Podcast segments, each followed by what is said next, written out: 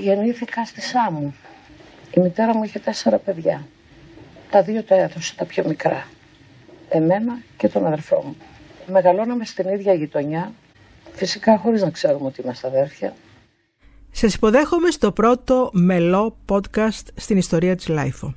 Ένα podcast που αν ήταν ταινία θα ήταν παραγωγή της Κλακ Φιλμ. Η ζωή της θρυλικής Καίτης Γκρέυ.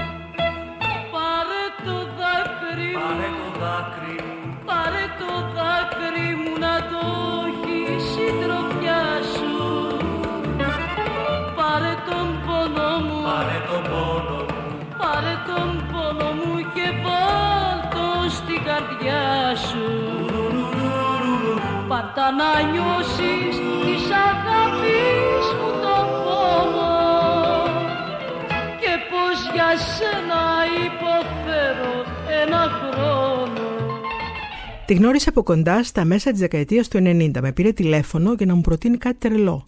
Μου αρέσει ο τρόπος που στείνεις τις εκπομπές σου, μου είπε. Θέλεις να σκηνοθετήσεις ένα βιντεοκλίπ μου; Ή μάλλον και τα τρία που θα κάνω; Δεν ήξερα τι να πω.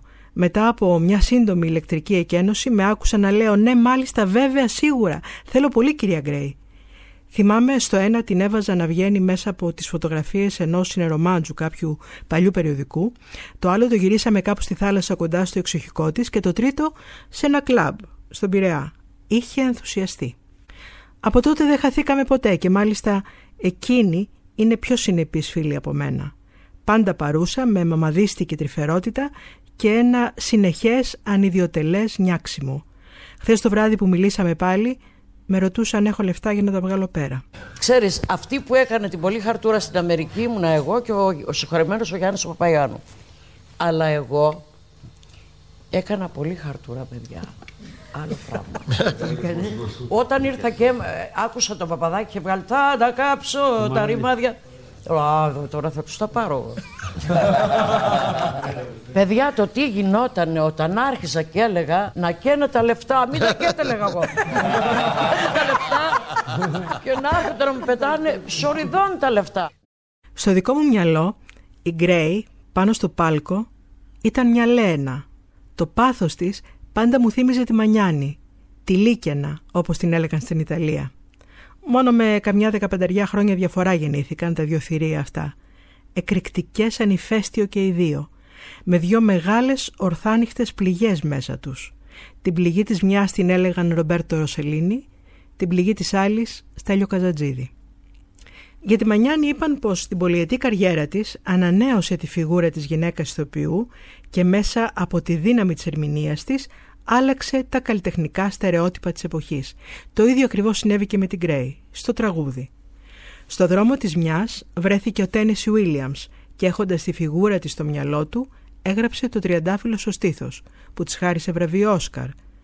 Στο δρόμο της άλλης βρέθηκε ο Γιώργος Χρονάς που έγραψε ένα σπουδαίο βιβλίο για εκείνη με τίτλο «Αυτή είναι η ζωή μου». Ε, Γιώργο Χρονά, καλησπέρα. Καλησπέρα. Σε ευχαριστώ πολύ που είσαι μαζί μας σήμερα για την Κέτι Γκρέι. Ε, διαβάζοντας το συγκλονιστικό βιβλίο σου με τίτλο Κέτι Γκρέι αυτή είναι η ζωή μου, υποψιάζομαι ότι πρέπει να υπήρξε πολύ υπομονή από μέρους σου πίσω από αυτό. Ναι, Ισχύει. Μα δεν ήταν βέβαιο. Τότε συνάντησα την Κέτι Γκρέι πριν από 40 χρόνια. Δεν την είχα συναντήσει για να κάνω βιογραφία. Προήλθε από τη φιλία μας και από την παρέα που κάναμε τη συνάντησα να τραγουδάει στο Ζυγό, στην Πλάκα, με την Αλεξία και τη Γαλάνη. Σχεδόν βαφόταν τέσσερις ώρες. Και μια φορά έπαιζε η τηλεόραση της Στέλλα και, και είδαμε την, την ώρα εμφανίστηκε η Βέμπο. Και είπε η Γκρέι, καλή φωνήτσα. Εδώ. Θέλω να πω όμως Γιώργο Χρονά ότι δεν μπορούμε να τις καταλογίσουμε κακία, κακή πρόθεση. Έχει μια παιδικότητα η και την Γκρέι απέναντι σε όλα, δηλαδή ακόμα και οι τρελοί ενθουσιασμοί της, ακόμη και τα νεύρα της και οι κόντρες της είναι παιδικά πράγματα. Κάπως έτσι τα έχω αξιολογήσει, δεν ξέρω η δική σου. πάντα αθώα. Αυτό, αυτό. Είναι πολύ αθώα, δεν καταλαβαίνει τι σημαίνει ενοχή και αμαλθία. Να. Και ήταν πάντα έτσι, είναι κάτι απίστευτο. Έχει μεγάλη καρδιά και μόνο ότι είναι, είναι ακόμη κοντά μας. Είναι μεγάλη ιστορία. Το θαύμα της ζωής της. Βέβαια, βέβαια, βέβαια. Τι παθητικό τσιγάρο εισέπνε την ώρα που ακουδούσες σε τόσα μαγαζιά. Και Αμερική, Ελλάδα, μαγαζιά που το, το, ο καπνός ήταν, έπρεπε να ανοίξει παράθυρο για να προχωρήσει. Κάθε φίλος και γνωστός μας αποφεύγει να μας βλέπει. Είχα έναν γκαψούρ να το πούμε, αυτός και ταραβιζόταν με μπριγιάν. και του άρεσε το τραγούδι, έλεγα μπορώ να σου πω 10 στιχάκια. Λοιπόν, καθόταν στην μπάρα. Χάραγε 500 δολάρια σε μονά. Ερχότανε, μου τα πέταγε. Ξαναπήγαινε στην μπάρα. Εγώ συνέχισα το τραγούδι. Έλεγα 10 στιχάκια γιατί μου λέγανε μουσική. Πες καλό στίχο, θα ξανάρθει ο Τζο. ο Τζο θα ξαναπετάξει αυτά. Τι λεφτά του πήραμε αυτού, είναι αυτό το πράγμα. Κάθε φορά που έβλεπα τον Τζο, μόλι τον έβλεπα, Παιδιά, άλλο ο Τζο ήρθε, λέει, στο τραγούδι του. Στις έξι εκπομπές που έκανα για την Getty Gray στην δημόσια και την ιδιωτική τηλεόραση ήταν σύνηθες φαινόμενο να παρεκτρεπόμαστε. Το μοντάζ μετά αναστέναζε στο κόψιμο διαφόρων ατακών. Όπως σε αυτή τώρα που παρακολουθούμε στιγμιότυπά της ε, στην ΕΡΤ όπου ανάμεσα στους καλεσμένους ήταν ο Γιάννης Πανός, η Βίκη Μοσχολιού, η Άννα Φόνσου, ο Γιώργος Κατσαρός, ο Κώστας Φέρης, ο Γιώργος Βασιλείου, ο Λάζαρος Κουλαξής και άλλοι. Η Κέτι Γκρέι είναι μία από τις μεγαλύτερες ε, τραγουδίστριες που έχει βγάλει η πατρίδα μας. Θυμάμαι χαρακτηριστικά το 1950 με 60, της μεγάλωσα με τα τραγούδια της. Ε, εμείς οι φτωχοί άνθρωποι που δεν είχαμε να πάμε στα κέντρα να ακούσουμε την Κέτι Γκρέι που μας άρεσε πάρα πολύ, μαζευόντουσαν στο σπίτι μας οι θιάδες μου, οι θείοι μου, τα ξαδέρφια μου και γλεντούσαμε με τα τραγούδια της. Μου έκανε πάντοτε φοβερή εντύπωση ο ήχος της φωνής της. Ο ήχος που εκπέμπει, ο τρόπος που ερμηνεύει και αυτό το πόνο που βγάζει όταν τραγουδάει θα σου σπαράσει την καρδιά. Το τραγούδι που πάντα μου άρεσε να ακούω από αυτήν και που μου άρεσε να το λέω κι εγώ ήταν το θα κλάψω σήμερα, λυγίστε σίδερα και εσείς βουνά ραγίστε από τον πόνο μου. Πάρα πολύ ωραίο τραγούδι εκτός από μια σπουδαία τραγουδίστρια, πολύ μεγάλη τραγουδίστρια, είναι και ένας πολύ καλός άνθρωπος. Είναι μια γυναίκα συμπονετική, που το πρόβλημά σου γίνεται πρόβλημά της, σου συμπαραστέκεται πάντα σε κάθε δυσκολία που έχεις στη ζωή σου. Οπότε με τέτοια ωραία ψυχούλα πως να μην είναι και τόσο πολύ μεγάλη τραγουδίστρια.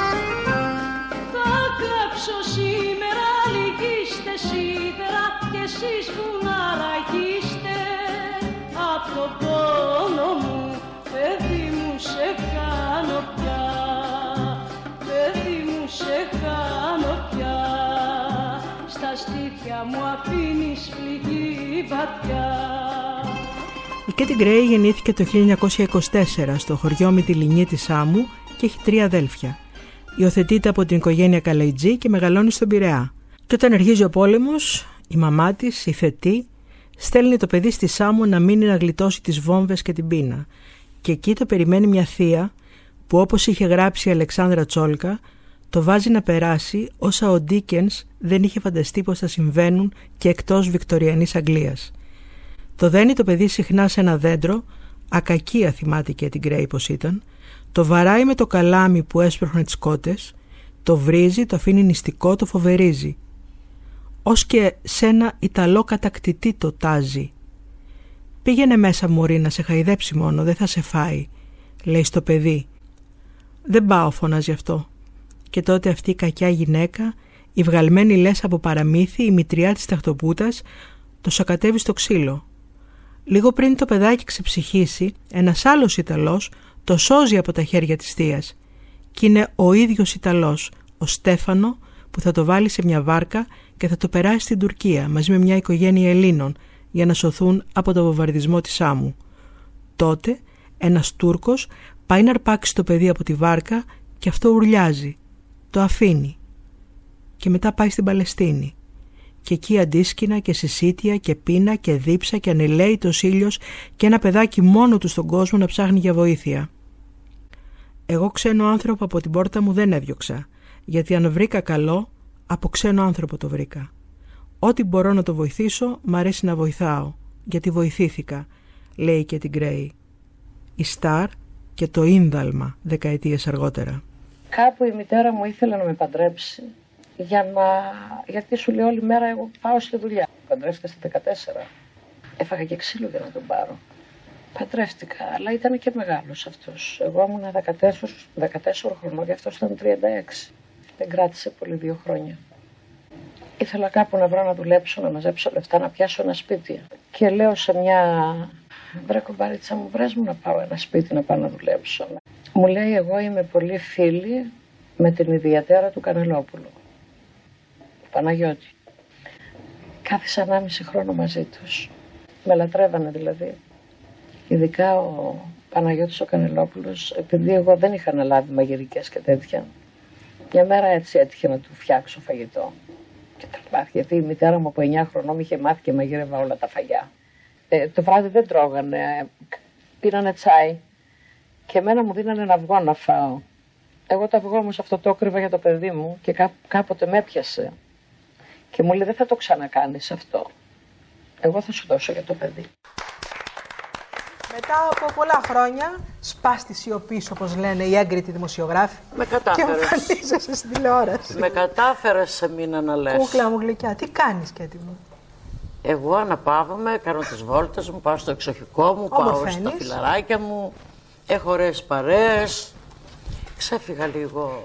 Και βλέποντας λίγο πριν τα παρασκήνια της προετοιμασίας της εκπομπής, διαπιστώσαμε όλοι ότι η φωνή είναι ασύγκριτα καλύτερη. Ας μας επιτρέπει να το πούμε και αυτό, όμως, δεν είμαστε. ξέρεις ότι είμαι άρρωστη και κρυωμένη, αλλά και έχω και πέντε χρόνια να τραγουδήσω. Άγχος βέβαια γιατί ο λαιμό δεν έχει την ευστροφία που έχει όταν δουλεύετε. Διαβάζοντας κανείς την αυτοβιογραφία της Κέτης Γκρέι, μπορεί από μια άποψη να καταλάβει τι σημαίνει Ελλάδα, με όλη τη σημασία της φράσης, και προπαντός τι σημαίνει Έλληνας. Μέχρι τώρα το δικαίωμα της απάντησης σε τέτοιου είδους ερωτήματα το είχαν λογοτέχνες, ακαδημαϊκοί, ιστορικοί, συγγραφείς, δημοσιογράφοι, πολιτικοί, κοινωνιολόγοι, ποιητές. Αυτό έγραφε ο Γιώργος Νοταράς στην Καθημερινή το 1983. Θέλω να σε ρωτήσω, θέλω να σε ρωτήσω Γιώργο, ε, πώς σχολιάζεις αυτό το, το έπος Γκρέι ε, Καζατζίδη, αυτό, αυτό το μεγάλο έρωτα, αυτό που, έναν έρωτα που νομίζω ότι τελικά δεν είχε επιλογό. Ο Καζατζίδης ήταν είναι ο πρώτος μεγάλος έρωτας και ο πρώτος έρωτας δεν, δεν ξεχνιέται ποτέ. Και επειδή έχεις πάει και στο σπίτι της επανειλημμένος και έχω πάει και εγώ ναι. πολλές φορές, το πορτρέτο του Καζαντζίδη είναι που πρωταγωνιστεί, εκτός από τα δικά της βέβαια. Διότι ο Καζαντζίδη είναι πολύ μεγάλος και το ξέρει και η ίδια. Mm-hmm. Δεν ξέρει όμως ότι δύο πολύ μεγάλοι δεν μπορούν να ζήσουν μαζί. Ακόμη αισθάνεται ότι αυτός ο έρωτας είναι ζωντανός. Και ας λείπει ο Καζαντζίδης. Και στην καρδιά μου νιώθω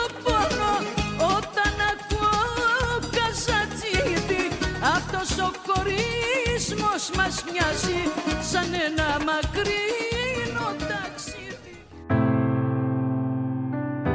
Ας δούμε πώς ε, ανοίγει με μια περιγραφή της η Κέτι Γκρέι στο βιβλίο του Γιώργου Χρονά το κεφάλαιο Στέλιος. Πήγαμε τον Πυθικότσι και τον Ζαμπέντα στο Εγάλεο, στον κήπο του Αλάχ. Δούλεψα μαζί τους και θυμάμαι τότε ότι ερχόταν ουρά ο κόσμος για να ακούσει αυτή που τραγουδάει το βουνό. Και όταν με δείχνανε και λέγανε ότι αυτό το κοριτσάκι το τραγουδάει, δεν πιστεύανε ότι αυτό το κοριτσάκι που τότε δεν ήταν ούτε 40 οκάδες μπορεί να έχει αυτή τη φωνή με αυτή την έκταση τη μεγάλη. Τους φαινόταν πάρα πολύ περίεργο. Μετά με έψησε ο Κλουβάτος, τον οποίο λάτρευα, να πάω μαζί του στο Ζέφυρο, ένα πολύ καλό μαγαζί στο Νέο Ηράκλειο. Πήγα πράγματι μαζί του γιατί ο Γεράσιμος ήταν ο καλύτερος μου φίλος και ωραιότερο συνθέτης και ωραιότερο συνάδελφος που γνώρισα. Εδώ λοιπόν στο Ζέφυρο ήταν η μοίρα μου. Η μοίρα μου του Καζατζίδη, η ιστορία μου με τον Καζατζίδη. Στο Ζέφυρο κάθε Σάββατο έβλεπα μια γριούλα να έρχεται και τον κλουβάτο να κατεβαίνει να της δίνει λεφτά και να της μιλάει. Μια μέρα του λέω «Γεράσιμε ποια είναι αυτή η γυναίκα που έρχεται και της δίνει λεφτά και της μιλάς» Μου λέει «Αυτή είναι η μάνα μιανού καινούριου τραγουδιστή που είναι φυλακή και είναι πάρα πολύ φτωχιά». Λέω «Γιατί είναι φυλακή» Μου λέει, να τον ενοχοποίησε ένας λοχίας, συνάδελφός του. Είχε μια γκόμενο ο Καζατζίδης και του την πήρε ο λοχίας και για να τον ενοχοποιήσει του έβαλε στο τσεπάκι του χασίσι και το βρήκανε και τώρα είναι υπόδικος. Θα περάσει στρατοδικείο σε λίγες μέρες. Λέω σε ποια φυλακή είναι αυτός ο στρατιώτης; Μου λέει στη Μακρόνισο.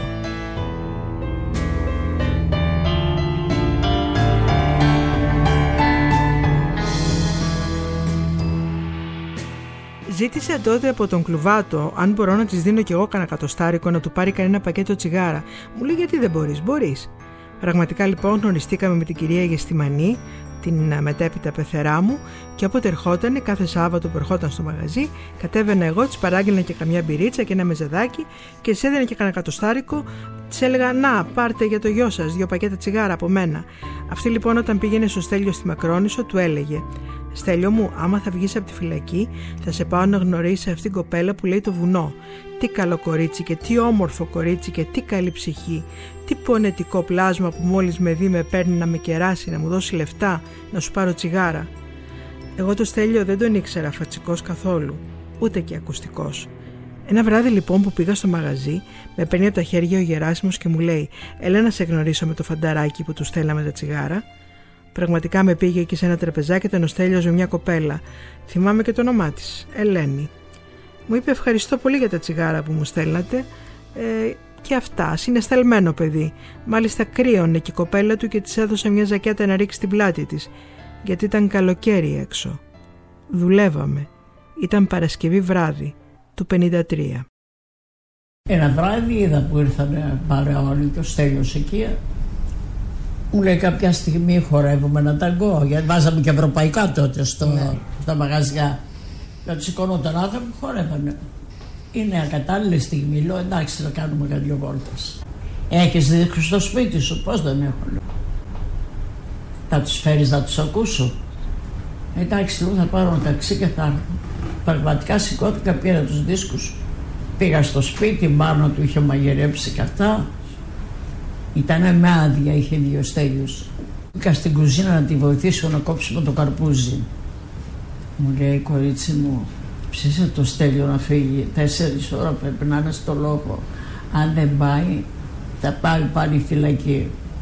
Είχε ένα δεσμό αυτός τότε, μια, μια χάλια. Πριν από το λόγο ήταν αυτή και τον περίμενε σαν καφενεδάκι. Εκεί πηγαίναν και τρώγανε φαντάρι. Τι θέλεις εδώ της λέει. Ήρθα να, να φύγεις αύριο ρεβονιάζουμε. Της λέει αυτήν, εγώ τα ακούω, εμένα. Τέλος πάντων έφυγε αυτή, τον άφησα στο λόγο, εγώ έφυγα. Είχαν περάσει 15 μέρες πια που βλεπόμαστε, χωρίς να αγγιζόμαστε. Ε, και εμένα μ' άρεσε, τον, μ' άρεσε, ήταν πολύ ωραίο παιδί ο Στόικος. Τον πήρα από εκεί, πήγαμε στη μάνα του, η μάνα πια χαρά όταν μας είδε μαζί, ήθελε, μα ήθελε η μάνα του πέρα. Ε, από εκείνη τη μέρα ήμασταν μαζί. Απόψε φύλαμε να με χορτάσεις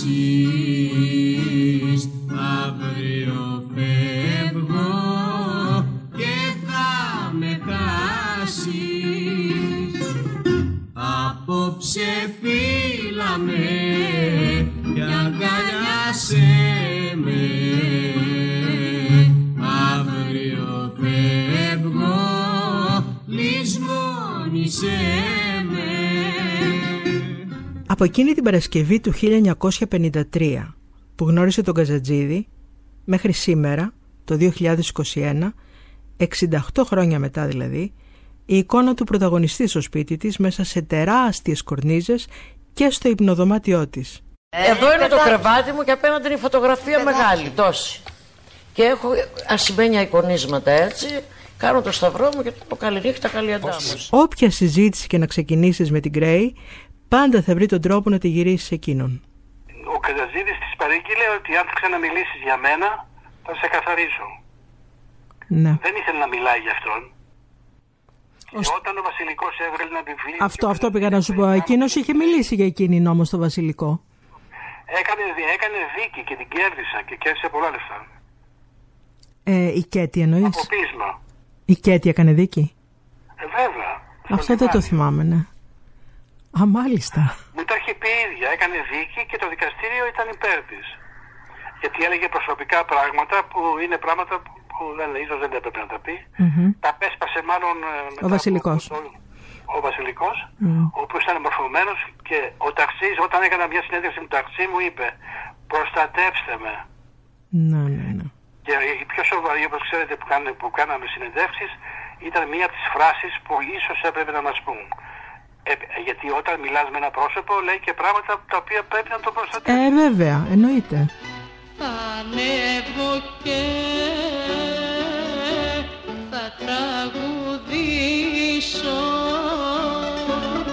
στο πιο ψηλό το αερόδρομο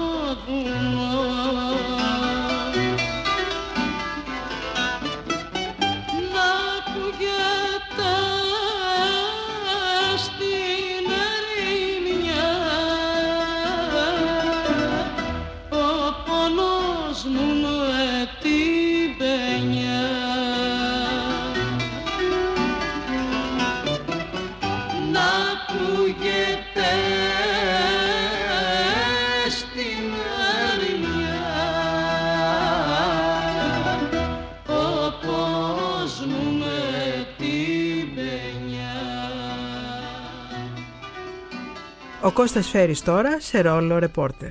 Τώρα τελευταία βρήκα στην Αίγυπτο μια φωτογραφία Ναι, να το αποκαλύψουμε λοιπόν. το αποκαλύψουμε. Ήρθε η ώρα. Ε, ήρθε η ώρα, βέβαια. που δεν είναι βέβαια φωτογραφία της Κέτης. Το από ό,τι ξέρεις φαίνεται. ότι το όνομά σου το έφερε στην Αίγυπτο πριν από σένα μια ξακουστή χορεύτρια. Εκείνη τη λέγανε Κέτι Γκρέι. Σόπα. Και η ιδέα αυτή στο να σε βαφτίσει έτσι ποιος; Ο Βαθιόπουλος, ήταν, εμπρεσάριος με ήταν βάφτισε. κλεμμένη από εκείνη τη Αλλά φοβερή εγώ τότε χορεύτρια. τραγούδισα ευρωπαϊκό τραγούδι, όχι Και λαϊκό. αυτή η αποκάλυψη οφείλεται σε αυτό το δαιμόνιο ρεπόρτερ, ο οποίος ήρθε μπαρουτοκαπνισμένο από την Αίγυπτο. και μα βρήκε αυτή την άκρη. Ήτανε τότε το και ήξερα το «Μάμα σου tanto felice perché ritorno da te». Da te. Ε, Λοιπόν, Ντατέ, σου λέει ο άλλος. Ε, Ο Γιάννης Πανός είχε πει τότε απευθυνόμενο στην Γκρέι. Είσαι μια τραγουδίστρια που οποιαδήποτε καινούρια τραγουδίστρια θελήσει να σε μιμηθεί δεν θα μπορέσει. Μόνο να σε σπουδάσει. Τραγουδάς με την ψυχή σου, με την καρδιά σου και έχεις μια τεχνική θαυμάσια. Σε θαυμάζω πολύ. Πιστεύω όλη η Ελλάδα σε θαυμάζει. Ευχαριστώ πάρα πολύ για ό,τι μας έχεις δώσει. Και η ευχή του Γιώργου Κατσαρού. Εγώ θέλω να της ευχηθώ να είναι πάντα καλά και να της πω ότι είμαι υπερήφανος που σε αυτή τη χώρα που λέγεται Ελλάδα και έχει ένα τόσο σημαντικό λαϊκό τραγούδι είναι μία από τις πρωταγωνίστριες. Λίγο πριν από τη δεκαετία του 60 γράφει στο βιβλίο του Κέτι Γκρέι «Αυτήν η ζωή μου» ο Γιώργος Χρονάς Φωνές σαν της Γκρέι δεν ήταν απλώς φωνές τραγουδιστριών αλλά κάτι σαν νοσοκόμες, κοινωνική λειτουργή, σκυλιά του Αγίου Βενάρδου που μπαίνανε στο σπίτι από τα ράδια και βγαίνανε από τα παράθυρα των ίδιων σπιτιών για να μπουν πάλι και σε άλλα σπίτια που δεν είχαν ραδιόφωνα ή γραμμόφωνα. Η Γκρέι τότε ήταν κάτι σαν μάνα, στρατιώτης, Παναγία, η Μαρία η Μαγδαληνή, η Θεοδόρα του Βυζαντίου. Η μορφή της όπως περνούσε στα λαϊκά περιοδικά της εποχής ήταν σαν να έχει βγει από τις πάντες των σπιτιών πάνω από τα διπλά κρεβάτια, δίπλα σε λίμνες, κάτω από γκρεμισμένα κάστρα. Αργότερα μάθαινα πως η Γκρέι είχε τη φήμη δύσκολης, σκληρής, τρελής γυναίκας που δεν έκανε συμβόλαιο ποτέ της ή αν έκανε το έσκιζε και φώναζε στην ορχήστρα και στους μαγαζάτορες παίρνοντας το παλτό της «Εγώ είμαι η Γκρέι, φεύγω». Το δικό σου το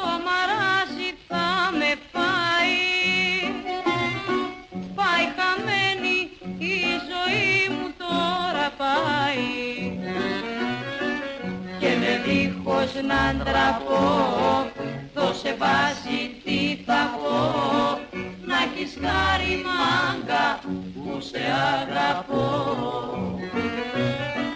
Και με δίχως να ντραπώ δώσε βάση τι θα πω. Να έχεις χάρη μάγκα που σε αγαπώ. Το ξεκίνημά της στο τραγούδι υπήρξε εντυπωσιακό. Το δικό σου το μαράζι φωνογραφήθηκε το 1953. Πρόκειται για μια από τις σπάνιες περιπτώσεις που ο τραγουδιστής έκανε σουξέ με το πρώτο του τραγούδι. Μετά την επιτυχία που σημείωσε, κατάφερε να γίνει το πρώτο όνομα στα μεγαλύτερα κέντρα της εποχής, αλλά και να γραμμοφωνήσει όλους τους μεγάλους συνθέτες της εποχής της. Ερμήνευσε Βαμβακάρη, Παπαϊωάννου, Τσιτσάνη, Μιτσάκη, Κολοκοτρώνη, Δερβενιώτη, Μπακάλι, Ζαμπέτα μέχρι και πάνω Τζαβέλα. Συνεργάστηκε με Εσκενάζη, Παγιουμτζή, Καζατζίδη, Μπιθικότσι, Πολυπάνου, Λίντα, Λίδια, Διονυσίου, Νταλάρα, Αλεξίου, Γαλάνη, Βιτάλη, Πρωτοψάλτη, Γαβαλά, Σακελαρίου, Ζαγορέο, εκείνο και εκείνο, Δάντη και φυσικά Αντώνη Βαρδί. Για ένα μεγάλο διάστημα βρέθηκε στα μεγαλύτερα κέντρα της Αμερικής, της Αυστραλίας, του Καναδά και της Γερμανίας, γνωρίζοντας από κοντά τον Elvis Presley, τον Jimmy Hendrix, τη Ρίτα Hayworth, τη Μαρία Κάλλας, τον Σταύρο Νιάρχο και τον Αριστοτέλη Ωνάση. Θυμάστε, τον Elvis Presley τον είχε πει μαλάκα. Με τον Elvis μιλήσατε; Ε; Μιλήσατε, είχατε επαφή; Γεια σου, Έλβης, τι Δεν κάνεις; ήξερα να μιλήσω, αλλά ένας φίλος, ο καταστηματάρχης που με πήγε ήξερε στο αγγλικά. μοτέλ, αυτός ήταν κάθε μέρα στην πισίνα με το. Ο Elvis. Καλά, ήταν πιο ωραίος από ό,τι τον έβλεπα στις ταινίες. Ένας κούκλος. Ο Έλβης, Και αδυνατός. του εξήγησε τα αφεντικό του Τι η ερωτήσεις. κοπέλα. Δεν την ενδιαφέρουν οι αδυνατοί. Η κοπέλα είναι μια μεγάλη τραγουδίστρια από την Ελλάδα. Με χαιρέτησε. Ναι. Γνώρισα τον Ρεξ Χάρισον που είχα μια μεγάλη φωτογραφία μαζί και κάπως. Σ' άρεσε ο Ρεξ Χάρισον; Μ' άρεσε σαν ηθοποιός. Σαν ηθοποιός. Ε, Άλλον, άλλον. σε νερό. Ε, Μπέτι δεν- Ντέβις. Μπέτι Ντέιβις. Και Πολύ καλή. γνώρισα παιδιά και το Γιουλ Της Μπρίνερ. μοιάζει Αυτός. Το Γιουλ Μπρίνερ, οι παιδιά τον γνώρισα, πήγα στο θέατρο. Έπεσε το. Το ε, Βασιλιάς και εγώ. Βασιλιάς και Βασιλιάς εγώ. Ένας κούκλος. Ας φύγουμε όμως τώρα λίγο από τους κούκλους για να πάμε στην αθέατη πλευρά της ντίβας. Να γνωρίσουμε την αρχόντισσα της κουζίνας. Πού να φανταστεί ότι αυτή η μεγάλη ντίβα, ξέρω εγώ, του τραγουδιού, ε, αυτή η προσωπικότητα, η έντονη, η φλεγόμενη, όπως είπε και ο Κώστας, είναι μια νοικοκυρά ολικής, κάνει φοβερό πιλάφι κοκκινιστό. Πέστε αυτά που δεν τα ξέρω ο κόσμος, Μόνο παιδί. πιλάφι. Όχι, αυτό έχω ακούσει, αυτό λέω. Τι να πω. Και Για πεινάμε πες. τώρα. Πεινάει, μα αυτό είναι και μόνο του τώρα. Μην λέτε πεινάει. Η τέτοια. Κάκια η αναλυτή είχε πάντως αδυναμία στο στιφάδο. Η Άννα Φόνου σου θυμάται τώρα το πώς τη γνώρισε και ένα από τα λουκούλια γεύματα που παρέθεται. Την εμ, Κέτι τη γνωρίζω από τη θρηλυκή Άντα. Η Άντα είναι ένα πλάσμα το οποίο είναι έτσι, αγαπάει πάρα πολύ τις αξίες του τραγουδιού και έτσι γνώρισε και, τη, και την κρυα. Τέλος πάντων, ε, εμένα ήταν είδωλο η, και ο Καζατζίδης και η, η Κέτι Γκρέι και το γνώρισα την Άντα που την ήξερα την Κέτι Γκρέι αλλά ε, μου λέει, ε, λέω, μήπως μπορείς να μου στήσεις την Κέτι Γκρέι. Μου λέει την Κετούλα, με το Κετούλα που το έχεις σπάσει ας πούμε. Της έχω την Κέτι Γκρέι, τη λες Κετούλα, μου λέει, είναι φίλη μας. Πάμε λοιπόν και τη βρε- βρίσκουμε την Κέτι Γκρέι στο εξοχικό της στο Πορτοράφτη. Εκτός ότι έμεινα κατάπληκτη με το ντεκόρ και τα εκεί και την περιποίηση, Πήγαμε, κάναμε μπάνιο και μετά λέει θα έρθετε και θα σας κάνω το τραπέζι. Τέτοιο τραπέζι δεν μου έχουν κάνει ποτέ στη ζωή μου. Της είχα, της είχα πει ότι μου αρέσουν τα ψάρια. Είχε από γάβρο μέχρι αστακό, έτσι σε όλες τις διακλαδώσεις. Και το πιο, το πιο σπουδαίο ήταν. Έχω το δώρο που μου έφερες απάνω το. Για τα κροκέρα μου. Είχε μελινά τραπεζομάντιλα, έτσι. Εγώ δεν θυμίζομαι ότι μαγειρεύα και Ναι. καλά, δεν ξέρω τίποτα μαγειρεύα. Αλλά έτσι τα χάσα εγώ. Και αρχίζει λοιπόν και εγώ της λέω. Και τι, για πες μας τι κάνεις, τι θα κάνεις, τι θέλεις να κάνεις Και μου λέει, Άννα μου, αν ήρθες εδώ να μιλάμε για καριέρες, έχεις κάνει λάθος Τρέλακα, γιατί και εμένα δεν μου αρέσει να μου λένε τι κάνετε τώρα Και αρχίσατε να μιλάτε για; Για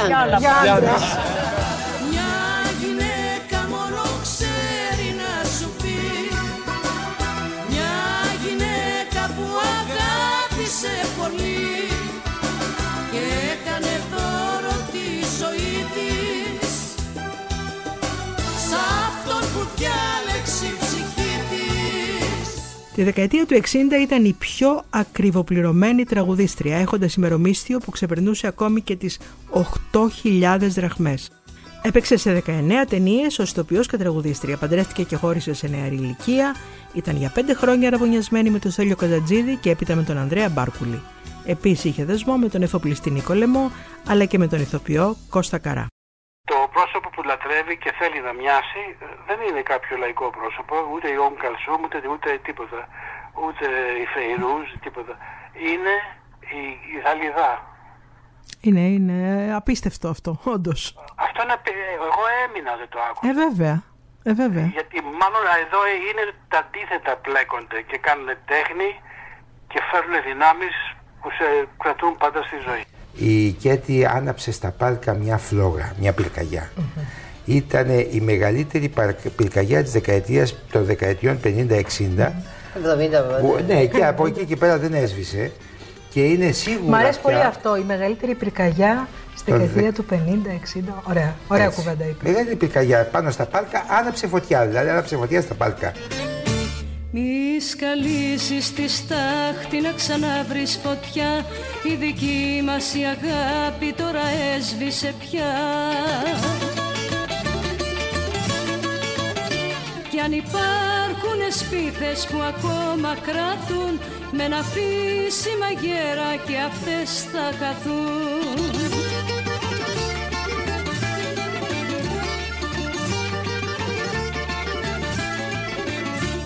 Με μια αγάπη καινούρια θα χαράξω πορεία. Εσύ ήσουνα για μένα μια παλιά ιστορία. Εσύ ήσουνα για μένα μια παλιά ιστορία. Με μια αγάπη καινούρια θα χαράξω πορεία. Τα τελευταία χρόνια ήταν και είναι κάπως δύσκολα για τη μεγάλη ερμηνεύτρια. Απασχόλησαν συχνά την επικαιρότητα ιστορίες με μηνύσεις για κλοπές κοσμημάτων της, ληστείες στο σπίτι της, οικογενειακές και καλλιτεχνικές κόντρες. Ακόμη και απόπειρες δηλητηρίασης ε, έχει καταγγείλει. Μια δημοσιότητα όμως που σίγουρα δεν χρειάζεται και δεν της αξίζει και νομίζω πως οφείλουμε να την προστατέψουμε. Μιλάω μαζί της τις τελευταίες μέρες στο τηλέφωνο. Νομίζω ότι διανύει μια περίοδο λύπης, εσωστρέφειας, δεν θέλει να μιλάει σε κανέναν. Είναι στενοχωρημένη. Δεν απαντάει σε κανέναν. Δεν απαντάει, ναι. Ο γιος της έβαλε μία βοηθό κοντά. Ναι, της ναι, ναι, Και ναι. απαντάει μέσω του τηλεφώνου της βοηθού. Ναι, ναι, με- στο δικό της τηλέφωνο παίρνω, της ε, βοηθού της και μαθαίνω τα Εγώ νέα ήμουν της. ένα βράδυ πρωτού πάει η βοηθός και μου είπε: Σε παρακαλώ, κοιμήσου απόψε εδώ. Και κοιμήθηκα και όλη τη νύχτα έγινε μια φοβερή βροχή που φύγανε στέγες στην, και στην, Αγία, Βο- στην ε, Νέ- Νέα Φιλαδέλφια. Στη Νέα Σμύρνη άκουγα τη βροχή απ' έξω. Και έτσι κοιμόταν στο μέσα δωμάτιο και μου έδειξε κάτι φωτογραφίες κλπ. Και όλα ήταν, έμεινα μαζί της και το πρωί δεν μ' άφηνε να φύγω. Ναι, ναι, την αποζητάει την παρέα. Να πάω στη δουλειά μου στην οδό Πανός. Ναι. Και μου λέει κάτσε κι άλλο, κάτσε κι άλλο. Και Τους ψάχνει τους φίλους της, τους θέλει, τους λίγους φίλους τη της. νύχτα έπαιρνε τηλέφωνα, φίλους, γιατρούς, το, το δήμαρχο της Νέας Μύρνης, Ναι, ναι. διάφορους. Τι να σου πρωτοθυμηθώ, τι να πρωτοξεχάσω. Τα πικραμένα λόγια σου, την μπέτρινη καρδιά σου ή τα φρικτά μαρτύρια που τράβηξα κοντά σου. Δεν φτάνει που μου στέρισες το γέλιο από το στόμα. Έχεις το θράσος να μου λες πως μ' αγαπάς ακόμα. Ήταν ένα podcast για την κυρία Κέτι Γκρέι που φυσικά δεν τη χώρεσε όπως δεν τη χώρεσε και η εποχή της και οι ερωτές της. Ίσως και να μην είναι τελικά σαν μια ταινία της Clark Film η ζωή της όπως σας έλεγα στην αρχή. Ίσως ήταν τελικά μια υπερπαραγωγή της Τσινετσιτά. Την ευχαριστούμε πολύ για τις φωτιές που μας άναψε. Μα πιο πολύ την ευχαριστούμε που βρήκε τον τρόπο να πάρει το δάκρυ μας. Γεια σας.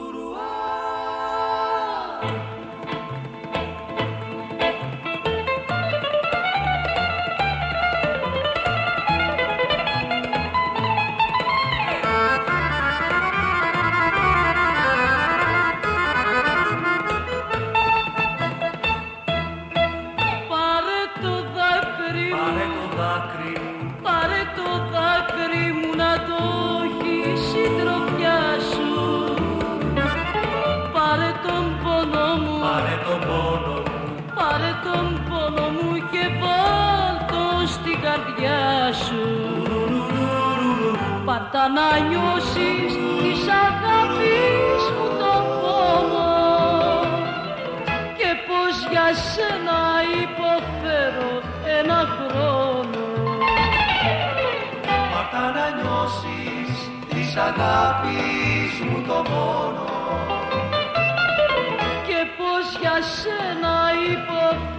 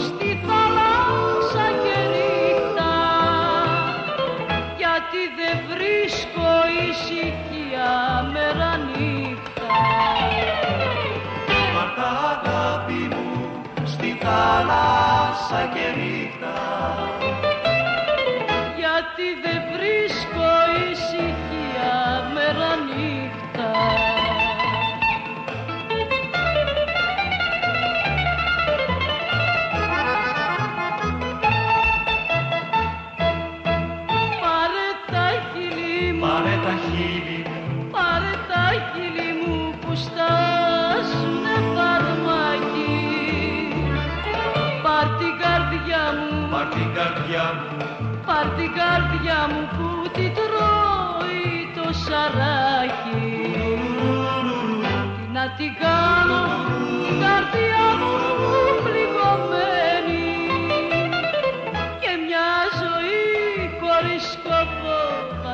βασανισμένη τι να την κάνω, την καρδιά μου πληγωμένη. και μια ζωή χωρίς σκοπό βασανισμένη